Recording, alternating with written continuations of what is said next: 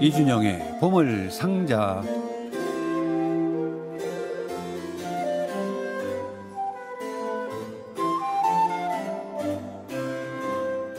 아, 오늘은 지난주에 이어서 안토니오 비발디에 관한 이야기와 안토니오 비발디의 음악을 들어보는 두 번째 시간을 어, 갖기로 이미 약속이 돼 있습니다. 그렇죠, 이준영 씨? 네, 그렇습니다. 예. 자, 오늘 어떤 얘기 하시겠습니까? 예, 오늘은 어, 시기적으로는 비발디 삶의 후반기 그리고 예. 장르로는 오페라 쪽을 좀더 아, 이야기해 볼까 합니다. 예. 후, 이분은 1700 한 40년, 39년 41년에 세상을 떠났죠. 그러면 뭐 헨, 헨델 바흐와 거의 비슷한 동시대를 살아온 사람이네요. 예, 그렇죠. 네네. 네. 1741년에 세상을 떠난 어, 비발디의 이야기입니다. 네, 사실 오늘날 안토니오 비발디는 흔히 협주곡 네네. 혹은 기악곡 작곡가로 알려져 있고 뭐 그게 또 틀린 것도 아니겠지만 네. 사실 에, 비발디가 살아 생전에 가장 심혈을 기울였고 가장 열심히 했고 가장 오랫동안 활동했던 분야는 오페라입니다. 아 그래요? 네. 음. 피에타에서 합주곡을 열심히 썼던 것은 처음 한 10년 정도였고 네네. 1710년대 그러니까 30대 중반부터는 어, 오페라 작곡가로 더 많은 활동을 했죠. 예. 피에타를 그렇게 들락날락해야만 했던 이유로 이유도 아마 오페라 연주 때문에 예, 너무 장기 휴가를 많이 아 그래서 썼기 때문인 것도 아마 그렇군요. 큰 이유였을 거예요. 네네. 예. 실제로 그 베네치아에서 공연도 많이 올려졌습니까? 네, 어, 베네치아뿐만 아니라 전 이탈리아 더 나아가서 어, 프라하나 빈 같은 아. 예, 오늘날의 북독일까지 진출해서 네네. 오페라를 상연했죠. 그렇군요. 평생 한 40곡에서 50곡 정도의 오페라를 쓴 것으로 알려져 있고 네네. 오랫동안 그 세상을 떠난 다음에는 많이 잊혔지만 음. 최근에 부활해서 많은 곡들이 이제 실제로 극장에서 상연돼서 사랑받고 있습니다. 네네. 저는 뭐 비발디 오페라 하면 그리셀다가 우선 떠오르는데 아, 예. 우선 떠오르는 게 아니라 지금 그것밖에 안 떠오르는데요. 그리셀데 아리아가 특히 예, 네. 많이 사랑을 받죠. 예, 예.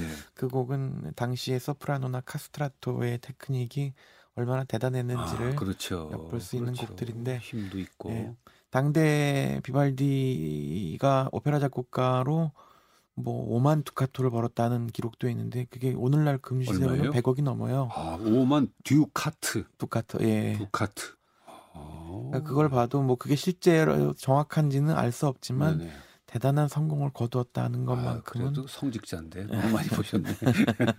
물론 나중엔 또 빈털터리로 세상을 떠나기도 했는데 맞아요. 빈에서 돌아가셨죠. 네, 풍운하죠. 음. 아, 특히 베네치아는 당시에 1년에서 한 절반 정도를 오페라를 상연하는 오페라의 아, 도시였고 그렇군요.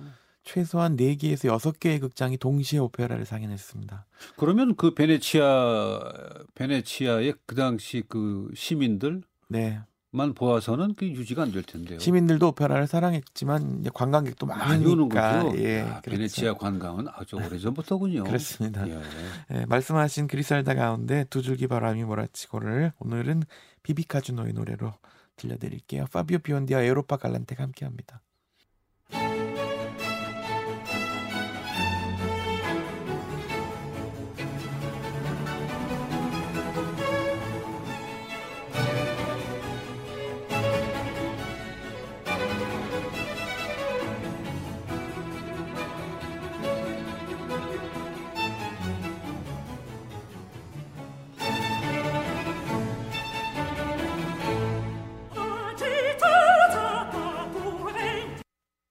비발디 오페라 그리셀다 가운데 두 줄기 바람이 몰아치고 아지타타 다두이 벤티 비비카 주노의 음성이었고요. 파비오 비온디가 지휘하는 에우로파 갈란테의 연주였습니다. 이 곡은 오, 오페라 공연 가운데 이 곡 하나만 불러도 체력이 많이 소진될 것 같은데.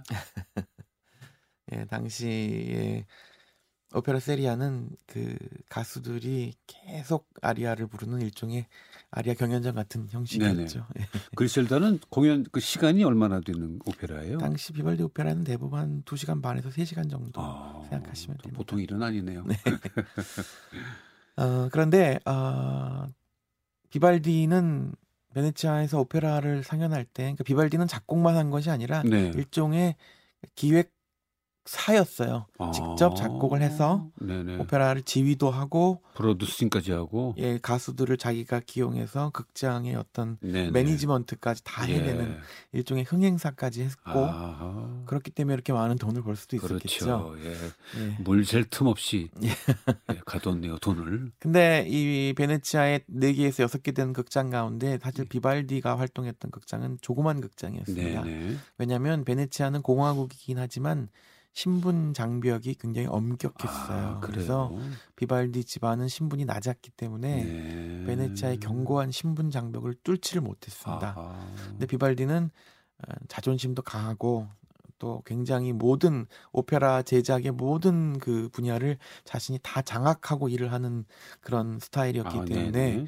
이 당시에 베네치아의 큰 극장들을 운영하는 귀족들은 베네치아 그 비발디를 건방지다고 생각했어요. 아, 그래서. 네, 비발디는 평생 그런 어떤 신분 장벽을 돌파하지 음. 못한 측면이 있습니다.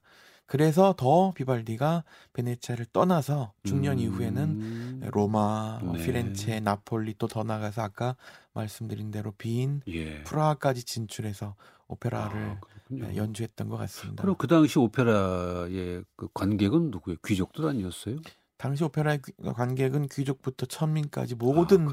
사회 계층이 한 자리에 모이는 당시 사회에서는 사실 매우 드문 장소였어요. 자, 또 다른 오페라가 뭐가 있을까요? 수많은 오페라가 있는데요. 사실 네. 비발디가 가장 자랑스러워했던 오페라는 파르나체라는 곡이고요. 파르나체. 그 밖에 Orlando Furioso 같은 곡도 오늘날 극장에서 자주 들을 수 있는 오페라입니다. 예. 어, 오늘은 Ottone in Villa라는 오페라 가운데에서 느린 아리아를 하나 골랐는데요. 네네. 무정한이여 최소한 읽어주오라는 아, 그 불쌍하네. 예.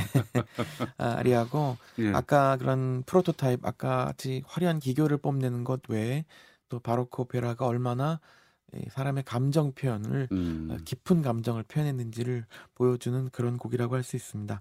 소프라노 로베르타 인베르니치의 노래 파비오 보니초니와 라 리소난차 연주로 들려드리겠습니다.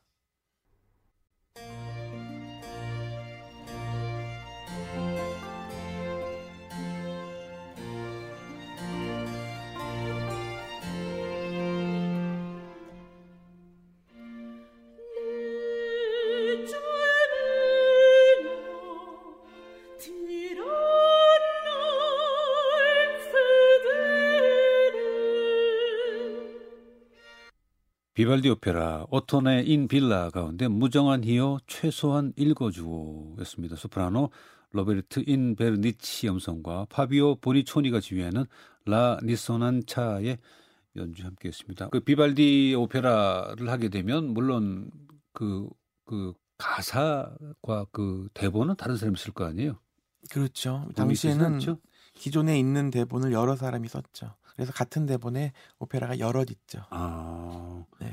아, 아무튼 비발디는 아, 아까도 말씀드린 것처럼 그렇게 국제적인 활동을 펼쳤는데 어떻게 네. 보면 이것도 베네치아 사람 특유의 기질이라고 할 수 있겠어요. 아 그래요? 또 특히 이 포트폴리오 분산 투자를 잘해서 예, 독일, 오스트리아, 예. 체코 같은 곳에서도 꾸준히 활동하고 또 음악을 연주하도록 해서 어, 그곳에서 자신이 인기를 얻었기 때문에 이탈리아에서 인기가 떨어질 때도 그곳에서 인기로 이제 어, 어, 어떤 만회하는 그런 전략을 참 잘 짰다고 할 수 있겠습니다. 근데 이준혁 씨 그 설명을 쭉 듣다 보면 예, 당시 유럽에 살던 사람들이 네, 자기 사는 지역에 대한 프라이드가 강한 것 같아요.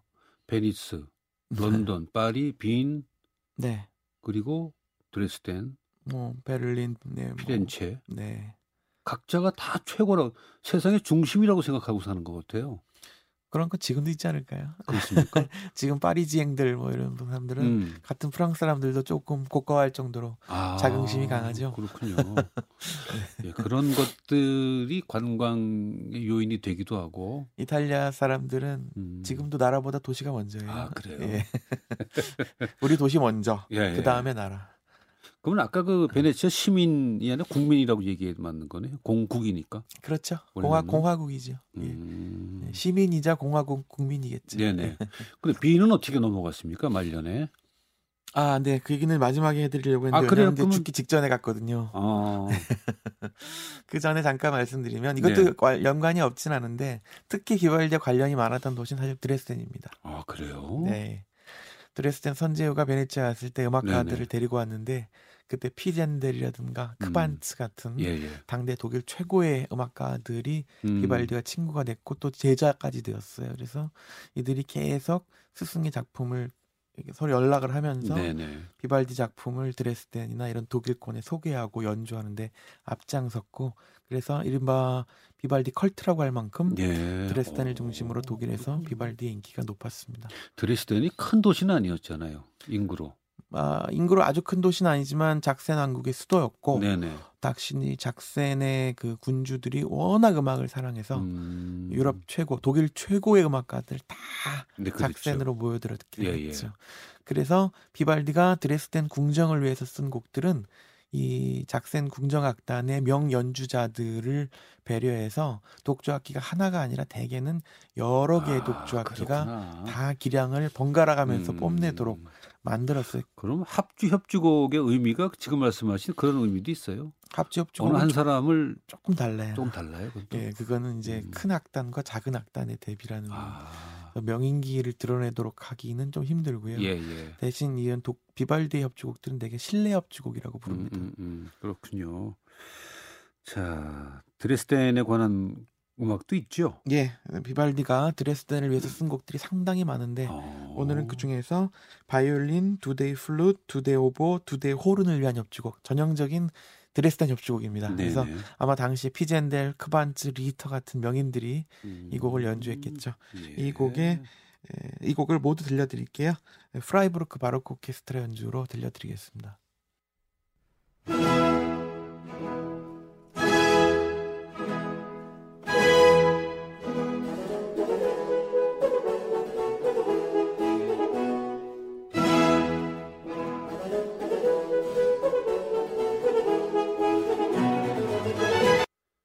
비발디의 드레스덴 협주곡이라고 하는 곡이었습니다. 바이올린, 두 대의 플룻, 두 대의 오보에 두 대의 호른을 위한 협주곡을 안네 카타리나 슈라이버의 바이올린과 프라이부르크 바로크 오케스트라의 연주로 들려드렸습니다. 자, 이제 안토니오 비발디는 드디어 비인으로 넘어가는 거죠. 네, 비발디는 50대에 접어드는 1730년대부터는 인기가 좀 떨어지기 시작합니다. 예. 이탈리아에서. 왜냐하면 당시 유행이 이제 그런 음. 화려한 오페라 세리아보다 좀 더 가볍고 좀 더 희극적인 네. 나폴리 오페라로 쏠리게 돼요. 음, 음. 그러면서 비발디보다 후배인 뭐 빈치, 또 음. 페르골레지 뭐 예. 이런 작곡가들이 인기를 얻으면서 비발디는 조금 구식으로 조금씩 조금씩 인기가 떨어집니다. 예, 예. 그러면서 비발디가 오페라를 상연하는 도시나 극장도 50대 이후부터는 조금씩 작은 도시, 어, 작은 극장이 되는 게 보여요. 알겠습니다. 네. 개봉관에서 네. 재개봉관에서 3번관으로 그러면서 또 비발디는 또 씀씀이가 큰 편이고 또 가족을 다 음. 이끄는 입장이었기 때문에 나중에는 또 오페라가 또 실패하기도 하고 하면서 어, 부채도 좀 생기고 네네. 좀 여러 가지로 힘들었던 것 같아요. 그러면서 60살 때였던 1740년에 베네치아를 떠나서 당시 빈에서 비발디에게 오페라 극장을 맡아서 시즌을 어. 운영해 달라는 청이 들어왔어요. 거의 뭐 비발디 말년이네요. 그렇죠. 네. 네. 그래서 그 청을 받, 받아서 음. 빈에 갑니다. 근데 정말 아쉽게도 비발디가 빈에 도착하고 얼마 있다가 황제가 세상을 떠났어요. 네. 당시에는 이제 황제가나 왕이 죽으면 극장이 다 1년간 문을 닫죠. 예. 그래서 오도 가도 못하는 신세가 음. 되었습니다. 어, 몸도 굉장히 안 좋았던 것 같아요. 결국 그래서 그 이듬해인 41년에 빈에서 세상을 떠났습니다. 아. 비발디가 그때 머물던 집이 오늘날의 그 빈 오페라 극장 뒤에 있는 자허 호텔 자리예요. 아 그래요. 예. 네. 자오 호텔에서 제가 그 커피 한 잔 했죠. 초콜릿이나 커피 예, 예. 유명하죠. 아 그렇습니까 그 자리에요? 예, 그 음. 호텔의 현관 앞에 그 명판이 있습니다. 아. 비발디가 여기서 세상을 떠났다고. 그걸 못 봤지. 다음에 가시면 한번 보세요. 알겠습니다. 뭐 오페라 극장 바로 옆에 있죠. 맞습니다. 예, 예. 예. 어, 하지만 비발디는 이렇게 생애 마지막까지도 작곡에서는 계속 끊임없이 새로운 음. 실험을 해서 비발디 곡은 사실 그게 그거라고 생각하시는 분들은 어, 다시 한번 다른 곡도 들어보시면 네네. 세상을 떠날 때까지 계속 새로운 모험과 도전을 했다는 것을 알 수가 있습니다. 실제로 빈 고전파 음악을 예곡해 하는 장면들 음. 또 다기보다 아들 세대의 작곡가들의 예, 양식도 예. 받아들이는 모습을 보여주었죠. 아 그렇군요. 아름다운 당신 얘기가 좀 다양하게 들려드려야 되는데 예. 면에서도 비발디의 장례식 때 여섯 명의 아이들이 노래를 했는데 슈테판 네. 성당에 그 안에 아마 어린 하- 요셉 하이든도 있었을 가능성이 매우 높습니다. 음, 예, 극빈자 단원이었으니까 극빈자 장례라고 알고 계시는 분도 있지만 그렇진 않았어요. 아 슈테판이 장례식이었습니까? 네, 네, 네, 뭐 모차르트도 그렇죠. 그 성당과 무관 네. 슈베르트도 그렇고 네, 네, 그렇습니다. 그러네요.